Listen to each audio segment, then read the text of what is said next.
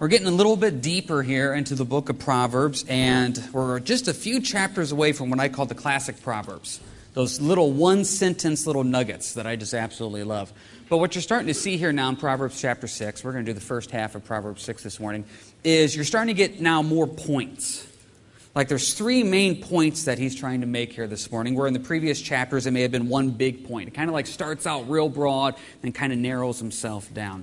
Now, as we've said here, I think every service when talking about Proverbs, the purpose of Proverbs is wisdom, is to get wisdom to make right, godly choices in your spiritual life and also in your personal life. That's the purpose of the book of Proverbs, is we all need wisdom. And as we go through this this morning, this was a convicting message for me because there's a lot of times I look and I said, man, I wish I could have said something different if I could go back in time.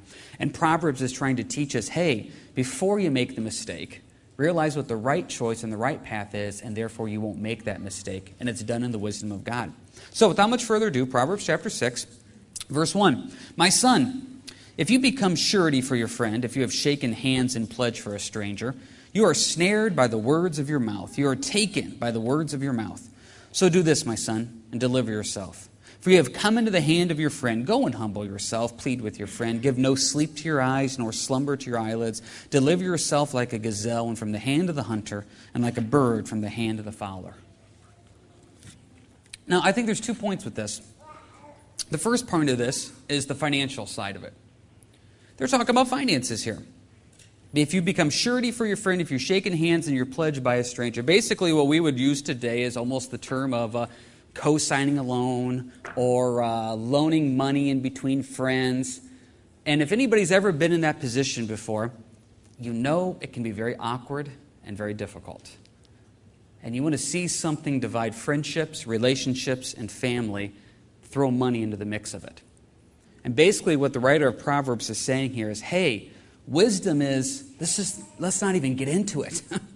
Wisdom is not, let's try to figure out how to best handle it now that it's a problem. Wisdom is, let's not even start it. And like I said, I bet a lot of us sit here can tell stories of, you know what, did this with the money or that with the money, and it just becomes this awkward situation.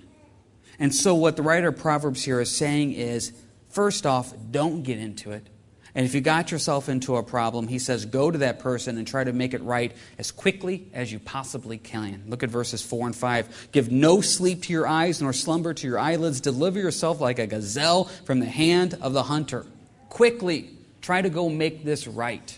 Quickly, try to go work this out. Well, I think the interesting thing here is what is the biblical response to this, though? Because there's going to come times and a place where you're going to have a maybe a family member or a friend come up and say, "Hey, here's the situation. Life threw us a curveball. I don't know, fill in the blank. Finances are tough. This situation's tough. So what are we supposed to do? Do you just look at them and say, "Well, Proverbs 6. Sorry. Can't do anything. Won't do anything." Or maybe you could say, "I would love to, but God says no." No, it's not that God is saying no. What's the biblical response? Turn, if you will, to uh, Luke 6. Now, I always have to forewarn you as you go to Luke 6 because when you go here and you read this passage, this passage goes so against what we are trained and what the world teaches us that when you read this, it's like, are you serious? See, but this is how Christianity is different than the world. The world says, oh, you're in a financial trouble. I'll loan you 500 bucks, charge you 15% interest, and you make payments for me. See, I can make money off your hardship. That's what the world says. Dawn and I have been looking at some stuff, and there was this one camper one time that we were looking at, and I called the guy up, and he was saying, and you know, it's the classic thing of we were looking at one that was cheap, and he said, Well, I got this great one that just came in. So I said, Okay, how much? And he said the price or whatever it was. I'd be honest, I don't even remember. And I said, Oh, I said, it's a little bit of our price range. He goes, Well, how does $48 a month sound to you? I said, $48 a month sounds good. Now, remember, I have the degree in finance. I said, How long am I paying $48 a month? How about for the next 12 years? now, I'm not smart, but I ain't dumb. 12 years, $48 a month, that's a lot. See, yeah, you could do it. Yeah, you could go down that route. See, the Bible never necessarily says it's against debt, the Bible says it's against debt controlling you. And that's what you got to be careful about here. And this is what it's saying in Proverbs 6 is don't let the debt, the money, the finances control you. Look here in Luke 6 and uh, pick it up in verse uh, 30. We hit these verses actually just a few weeks ago. Give to everyone who asks of you, and from him who takes away your goods, not ask them back. Now, we're not going to go in depth into that verse today because we covered that a few weeks ago and that idea of biblical responsibility, but also biblical wisdom on knowing what to loan, what to do. So we've covered that. But verse 31 And just as you want men to do to you, you also do to them likewise. But if you love those who love you, what credit is that to you? For even sinners love those who love them. And if you do good to those who do good to you, what credit is that to you? For even sinners do the same. Here, now look here at verse 34. And if you lend to those from whom you hope to receive back, what credit is that to you? For even sinners lend to sinners to receive as much back. But love your enemies, do good, and lend, hoping for nothing in return. And your reward will be great, and you will be sons of the Most High, for he is kind to the unthankful and evil. Therefore, be merciful, just as your Father also is merciful. One of the things that we do out here at church is if someone is in a financial bind, and they approach the church about helping them out, one of the first things we tell them is we give this to you in the love of Jesus. And they will generally say something in the back of, okay, well, we'll pay you back or let's do this. And we say, we're not a bank. This is not a loan. Because we don't want that burden to be on people. We don't want people walking into Harvest Fellowship thinking, oh, I owe the church X amount of dollars at this rate or that. No. Jesus died on the cross for our sins. You know, he's the one that says, I've paid the debt for you. And so the way we look at it is there is no loan. This is a gift. We give this to you, and we hope that you will use that in the right and proper manner because we don't lend hoping for something in return. We don't lend hoping for nothing in return. Now, obviously, once again, there's a flip side to this, and there's wisdom to that. And sometimes there are situations where you have to say no personally and corporately as a church. And like I said, we've covered that. But the purpose and point of Proverbs 6 right here is to basically say before you get in trouble, don't get in trouble. don't do the financial thing. It will cause problems. It will cause heartache. It will divide friendships. It will divide relationships. And I bet you there's people here today that can say, I can tell you a testimony on that one. So that's the purpose here of Proverbs chapter 6. The first part is that financial side of it.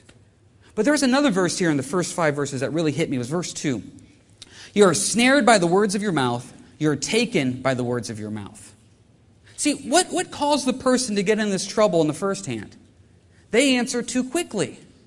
They answered without thinking. They answered without praying. They answered without first checking with God. And this is a flaw that we have in the church a lot today. All of us do. A lot of times we make big life decisions, either A, without seeking the Lord on it, or B, with some token little, okay, God, what do you want me to do? Thanks. See, the person in verse 2 were too quick with their words. And this is something that we do a lot as Christians. One of my favorite verses in the Bible is actually out of Psalm 116. David said, I said in my haste, all men are liars. Now, the purpose of that is David basically said what? I talked without thinking. I said in my haste, all men are liars. Now, I know none of you have ever done something like that, where you have said in your haste something that you later on regret, that you spoke too quickly, and you didn't think before you spoke. One of the verses we're going to get to here in a little bit in Proverbs is Proverbs 22. It says, A fool vents all his feelings but a wise man holds him back. I know some people that literally have no filter between brain and mouth. They, it just, there is nothing there. And whatever they are thinking just comes right out. And I think of that passage of fool vents all his feelings. I know people that when they just get angry and upset, they don't think about what they're saying. And then they say things that aren't true. And you say, come on, man. You know that's not true. Oh, yes, it is. David said, I said in my haste, all men are liars. David said, basically, I shouldn't have said that. The book of James goes one step further quick to listen, slow to speak, slow to wrath. That's one thing I'm still trying to learn after walking with the Lord for 17 years is let's listen more than I talk. I talk a lot. you know, people call me up and they want to talk, and sometimes I'll just take the conversation over. Sometimes you just got to stop and listen quick to listen, slow to speak, a fool vents all his feelings. I said in my haste, all men are liars. See, one of the gifts of the Spirit is self control. Self control says, I can watch my tongue because the Holy Spirit lives inside of me. And I'm going to tell you right now, I'm preaching to you, but I'm preaching to me. Because when I get frustrated, when I get upset, I'm one of the first ones to make outlandish, as I like to call them, grandiose statements. You know, in marriage counseling, I always tell people don't use phrases like, you never, you always. When I get frustrated, you're going to hear the you always, the you nevers. And Dawn in love will try to say, come on, you don't mean that, you're just upset. Oh, I mean it.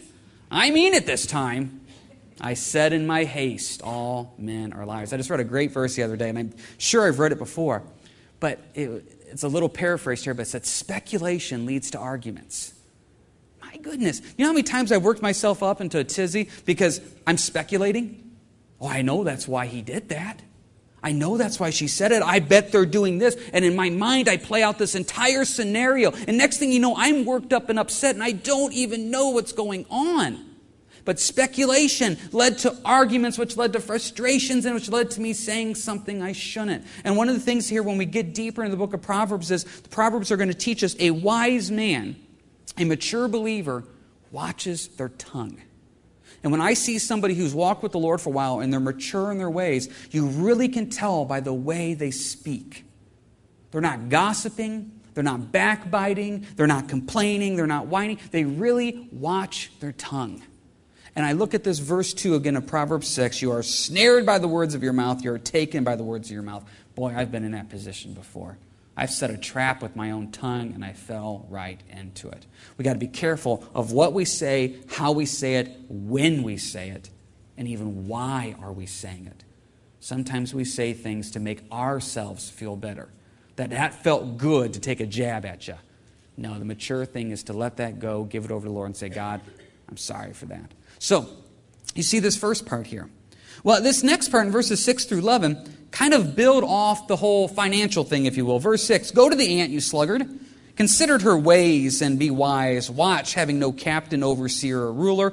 Provides her supplies in the summer and gathers her fruit in the harvest. How long will you slumber, O sluggard? When will you rise from your sleep? A little sleep, a little slumber, a little folding of the hands to sleep. So shall your poverty come on you like a prowler, and you need like an armed man.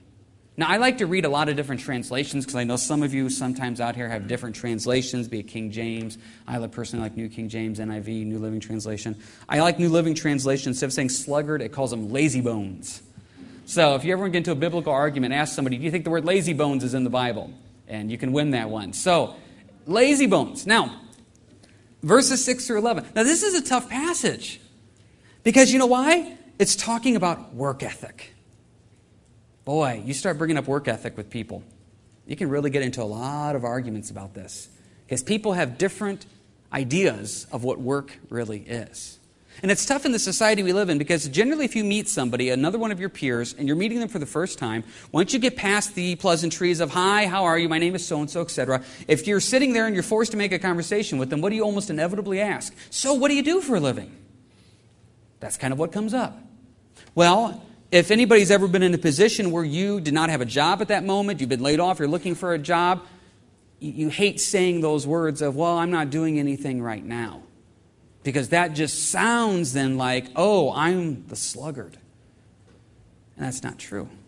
There are situations in life where work is tough. We live in a tough economy right now, and I know there's godly men and women out here at this church that have been looking for a job for a long time, praying, seeking, and trying, and it's tough. It's tough. This passage is not talking about in verses 6 through 11 those that are wanting to work, trying to work, looking for gainful employment. It's not talking about that. This passage is talking about verses 6 through 11 those that could work, can work, and choose not to work. Now, those are tough.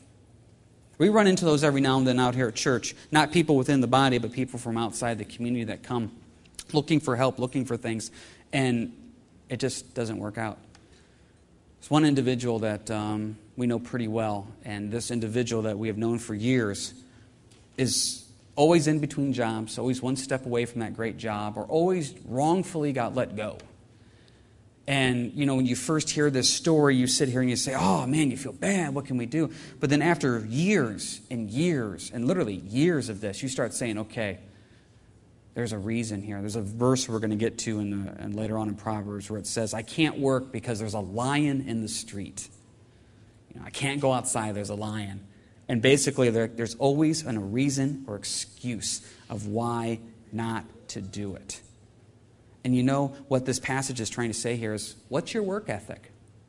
Because what does the book of Colossians say? You work as if working for the Lord, not for man.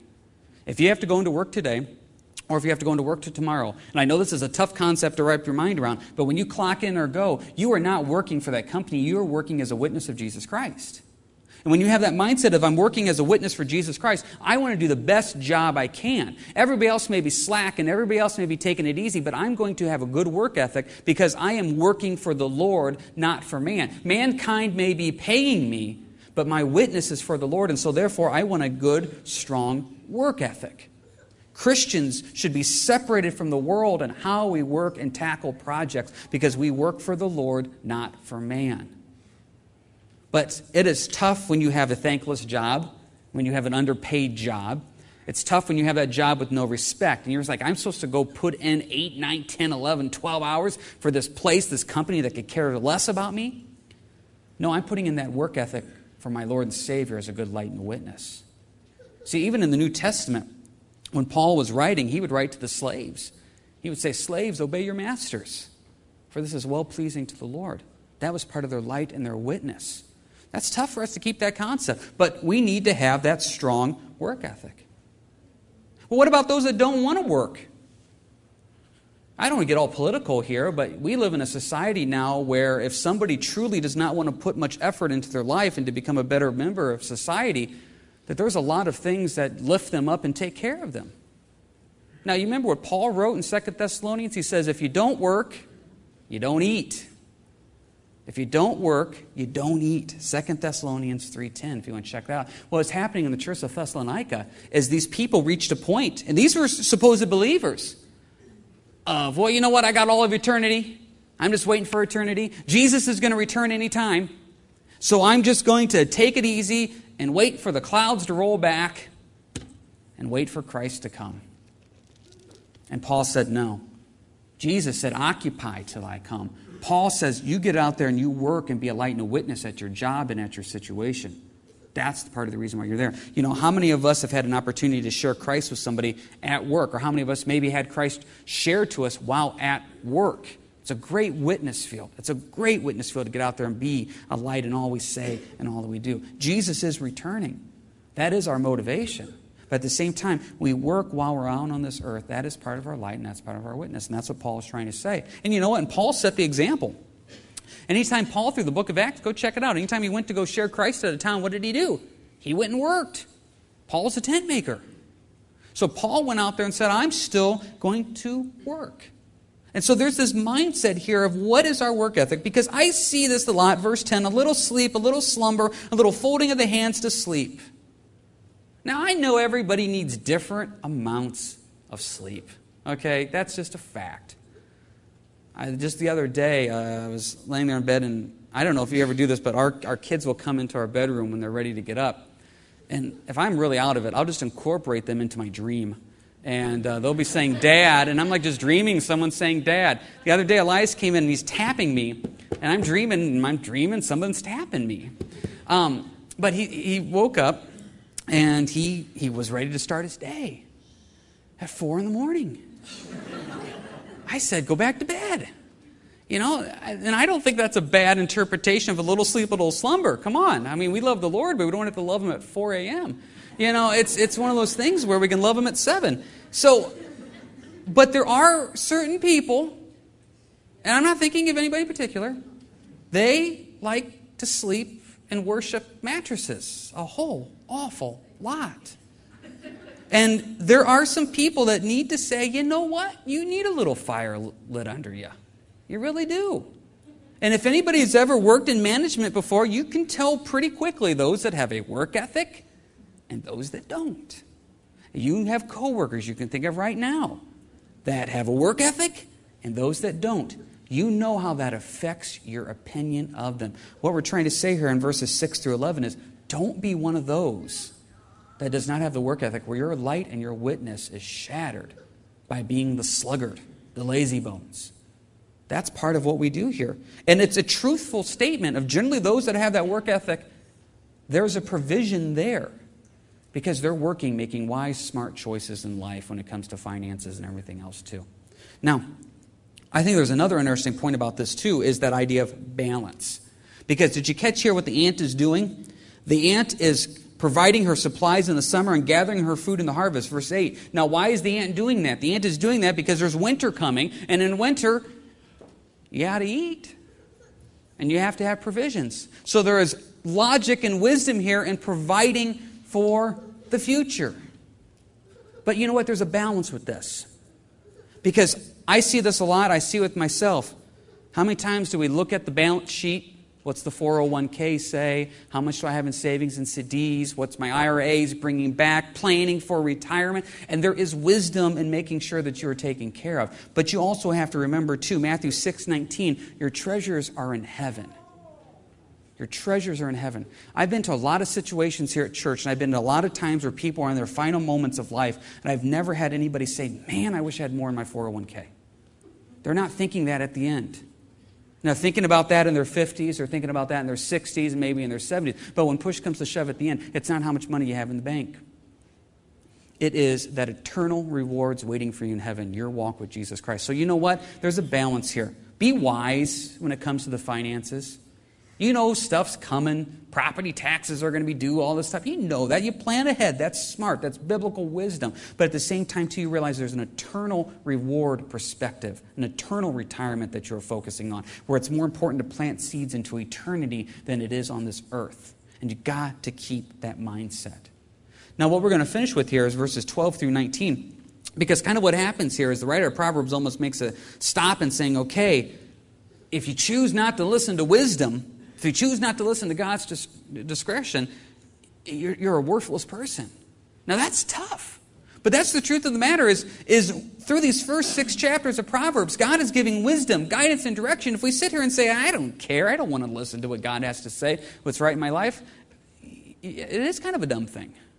And that's what he's saying here. Verse 12. A worthless person, a wicked man, walks with a perverse mouth, winks with his eyes, shuffles his feet, points with his finger. Perversity is in his heart. He devises evil continually. He sows discord. Therefore, his calamity shall come suddenly. Suddenly, he shall be broken without remedy. These six things the Lord hates, yes, seven, are an abomination to him a proud look, lying tongue, hands that shed innocent blood a heart that devises wicked plans, feet that are swift in running to evil, a false witness who speaks lies, and one who sows discord among brethren.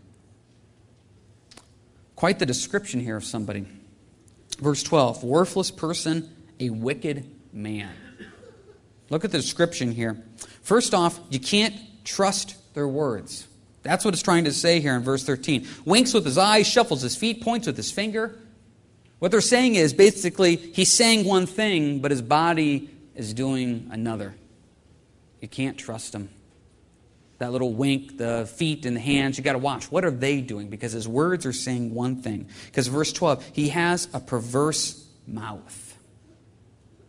He has a mouth that's full of perversity. You know, one thing the Bible keeps repeating to us again and again and again is you can tell a lot about a person by the words that come out of their mouth. You can tell a lot about that.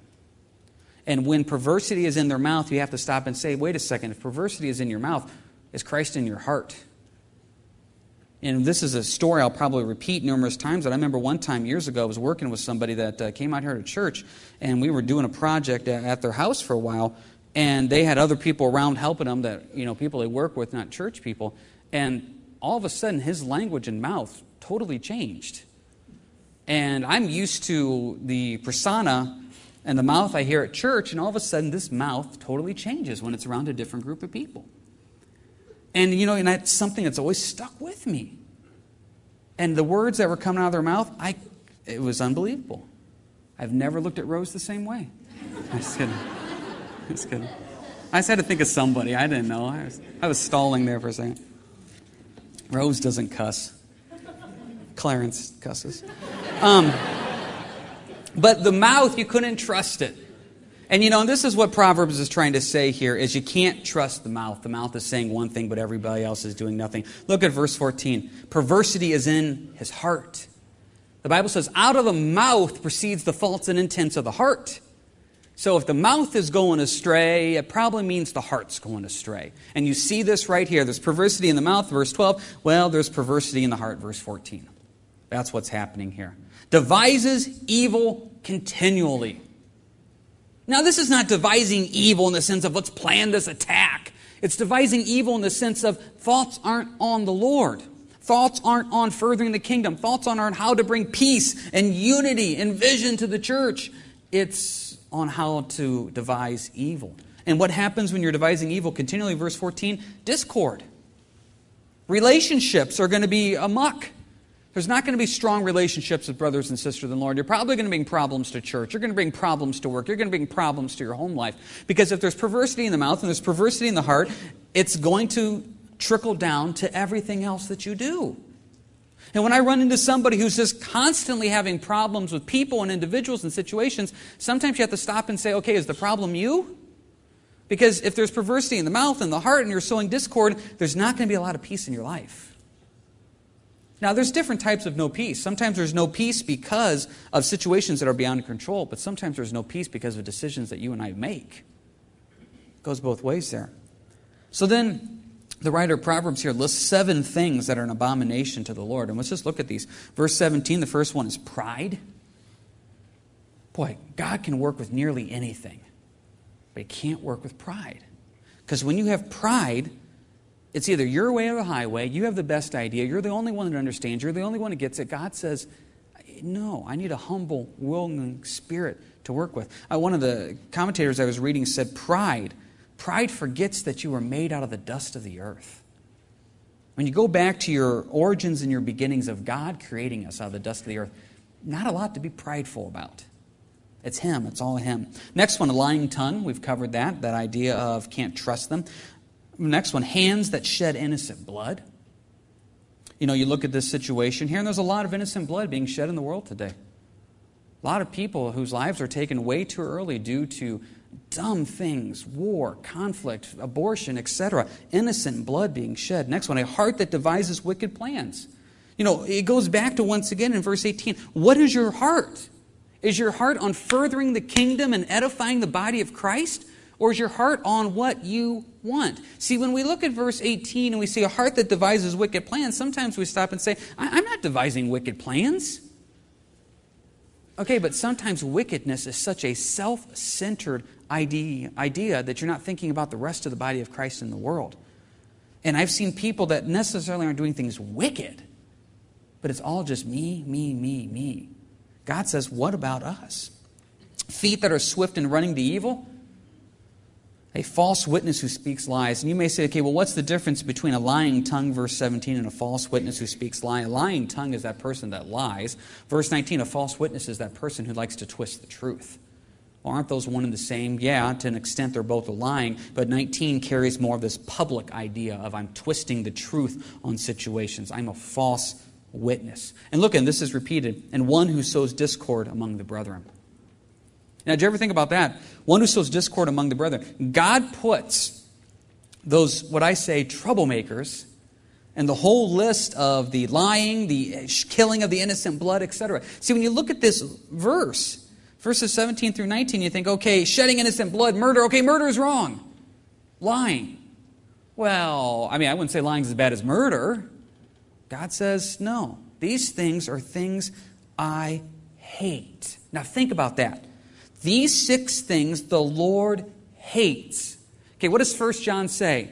God is a God of love. So for a God of love to say, I hate this, that means he really hates it.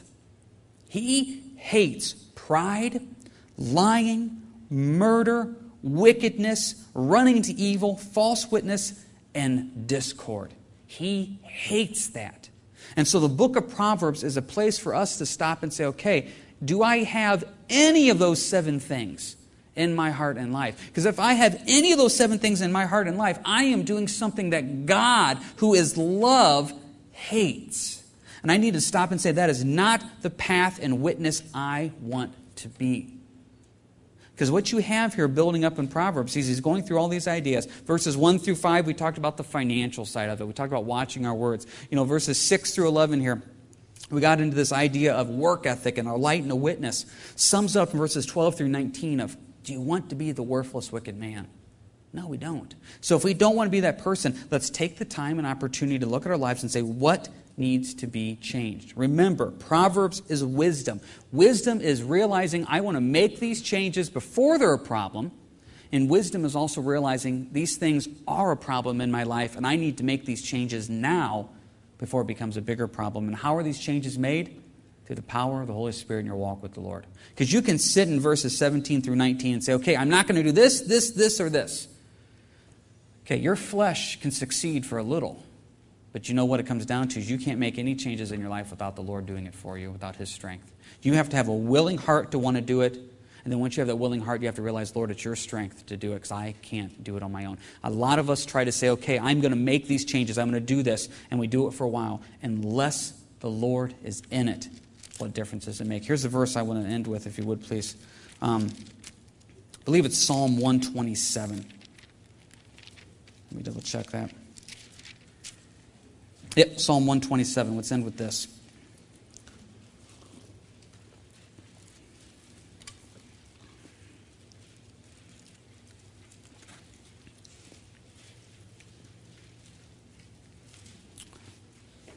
Psalm 127, verse 1 Unless the Lord builds the house, they labor in vain who build it unless God is the one making those changes in your life, giving you the strength to make those changes in your life, it's vanity. Like I said, you can do it for a while. I remember one time watching an interview with this uh, comedian that was very well known, and, and his comedy acts, he uh, had a really sharp tongue, and a lot of bad words came out of his mouth. And he was making the comment how he has this one persona on stage where he says whatever he wants, whenever he wants however he wants, but yet in the private life, when he's around his mother and grandmother, he said specifically, he's really got to be careful. Now, see, that's the tough part, is that mental in your mind thinking, okay, what group am I around? Oh, I'm around this group, so this is the way I act. Okay, now I'm around this group. Oh, I got to watch what I say.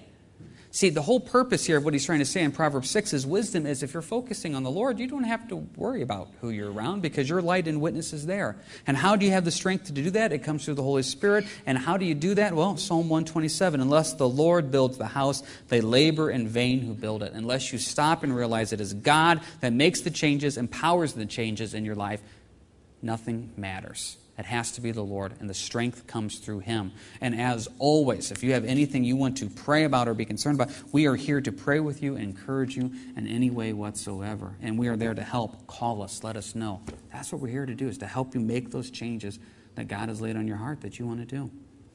Marv, if you come forward here for the final song. tell you, wisdom is making those changes that need to be made. And if there's something heavy on your heart with that, grab me, grab Rich, grab Renee. We'll definitely pray with you here before you leave today to encourage you and point you in the right direction in any way that we possibly can.